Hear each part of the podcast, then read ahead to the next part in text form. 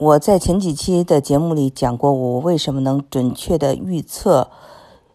韩国电影《寄生虫》能得奥斯卡最佳影片奖。我说是跟特朗普有关，因为特朗普越是嗯持着一种单边主义和文化优越感，那么好莱坞越要寻找这样的一个平衡，保持一个大国风范、大国风采。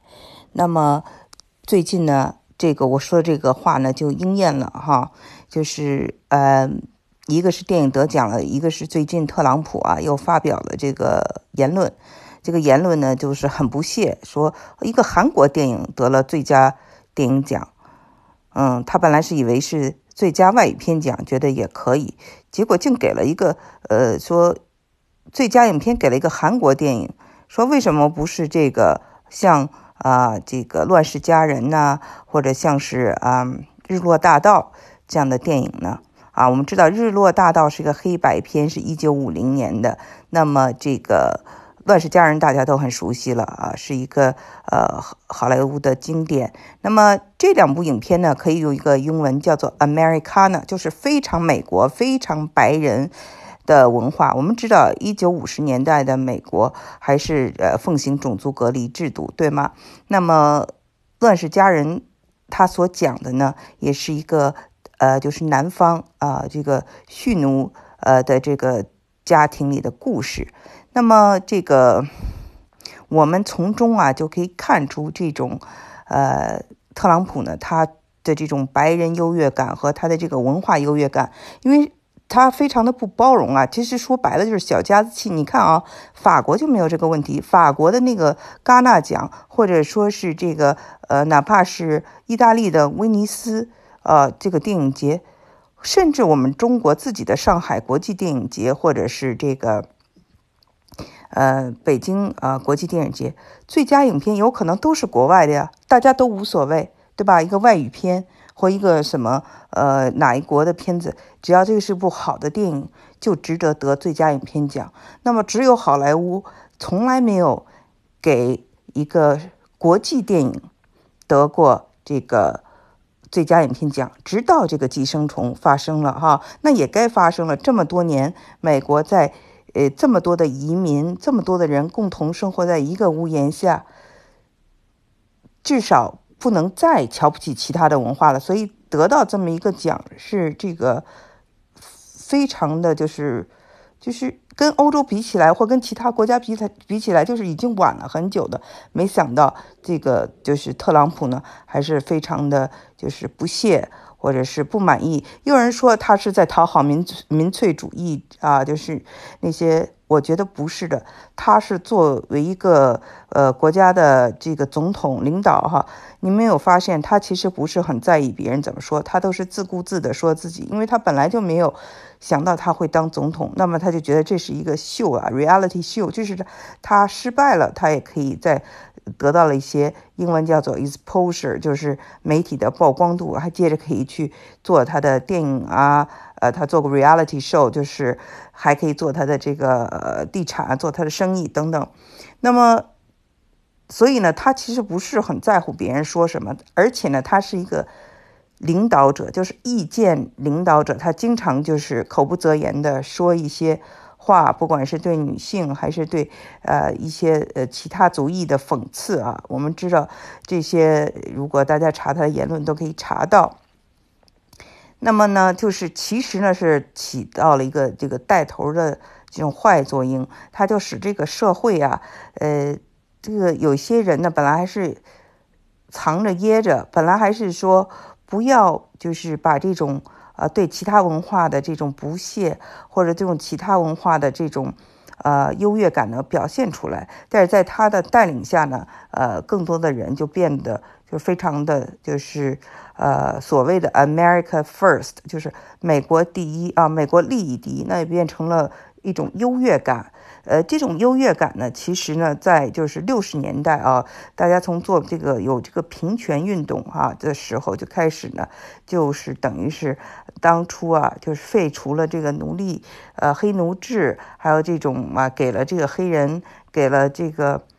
女性啊投票的权利以后呢。大家也照顾到这些少数族裔，那开始有一个文化的反思，反思是啊，我们对印第安人做了什么，我们对黑人做了什么，所以呢，是非常的一种情怀的一群知识分子，一群人。这群人呢，我我们看到在好莱坞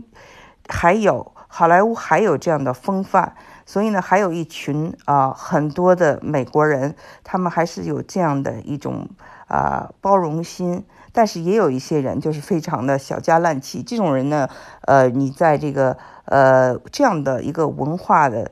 这样一个国家的这种社会的一种媒体或者一种鼓励下，哈，他们会跟其他族裔呢就。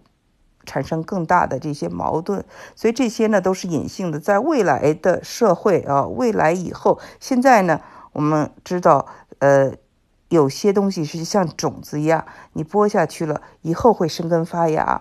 那么，所以我想，这就是为什么啊，呃，Mike Bloomberg 就是彭博呀，以前的纽约市长，这个亿万富富翁，彭博社的这个。老板要出来竞选，呃，现在呢，就是说，呃，在美国的这个民主党有两位哈，就是一位是这个。呃，桑德斯，桑德斯呢是一个社会主义者，人非常正直，而且年轻人非常喜欢他，我也是很喜欢他。他是一个犹太移民家庭啊，人很正直，呃，但是呢，就是说，在美国呢，这个一提到社会主义啊，有很多人就是很反感，那么就觉得要交很多的税，然后呢，就觉得美国应该是个自由竞争啊，这个你应该让老百姓自己去工作啊，就是没有那么多的。这个福利啊，或没有那么多的同情心给他啊，尤其他说的，就是说要给这个学生啊免他们的贷款，呃，因为上学很多的上大学要贷款，就是有些人就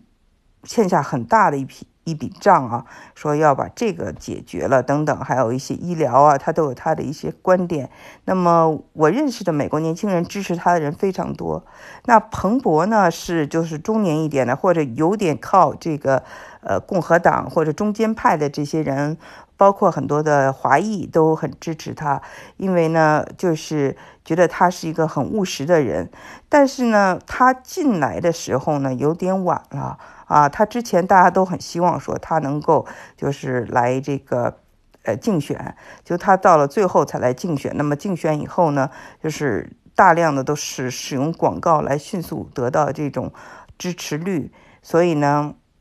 他跟桑德斯各有各的弱点。那么要面对这个特朗普，真的是，哎呀，不容易。有人跟我说哈，就是我的这个。有一个朋友说，他非常不希望，但是他觉得在目前这个美国这个社会啊，在这种特朗普的这种风气的影响下，那么就是，呃，以你这个优越感，你的种族者都可以堂而皇之的了。那么呢，在这样一种气氛下，呃，老百姓呢会投特朗普的可能性非常大，所以他还是有机会连任的。嗯，大家说到这儿呢，都是非常的。呃，气愤吧，或者是非常的无奈。那么他到底会不会连任？嗯，这个我觉得，反正是我自己个人感觉是，这个民主党现在呢，就是没有，呃，Mike Bloomberg 如果早一点哈，可能会准备的好一些。他是非常有这种可能能战胜特朗普的，但是他现在进来。是不是为之已晚？因为有很多人已经是铁杆了，是桑德斯的铁杆了。那么桑德斯这个人再好再棒啊，这个美国的文化里头对这样的一个就是非常同情弱者这种社会主义者，然后所谓社会主义者就是说用很多纳税人的钱来去做一些事情啊，这种政府会大一些，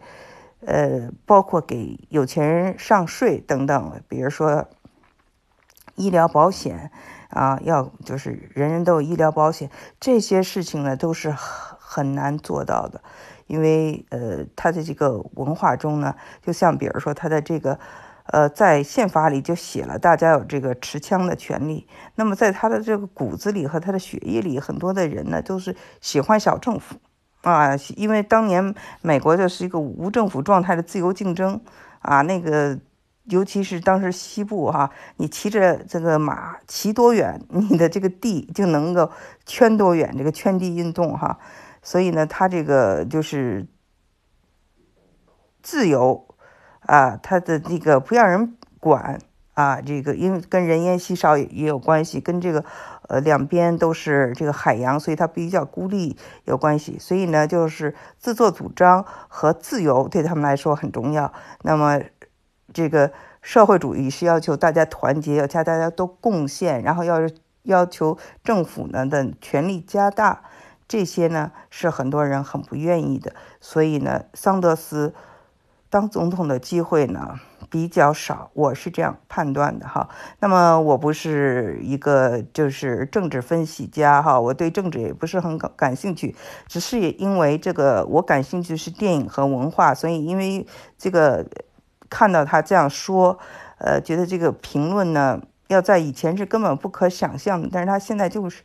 啊，说，呃，这个韩国给了我们这么大问题，你们还给一个奖给这个韩国，好像就是说这个文化跟政治应该挂钩，然后好像一个大的电影节不应该给一个外国片子等等，就是我当时很吃惊，觉得他能说出这样的话。但是也想想，他什么都不在乎，对吗？所以由此而而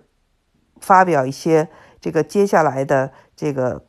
政治啊，这个总统啊，这个竞选他能不能连任？我也希望大家给我留言，讲讲大家的看法，因为你们可能在政治方面，嗯，比我有更多的研究。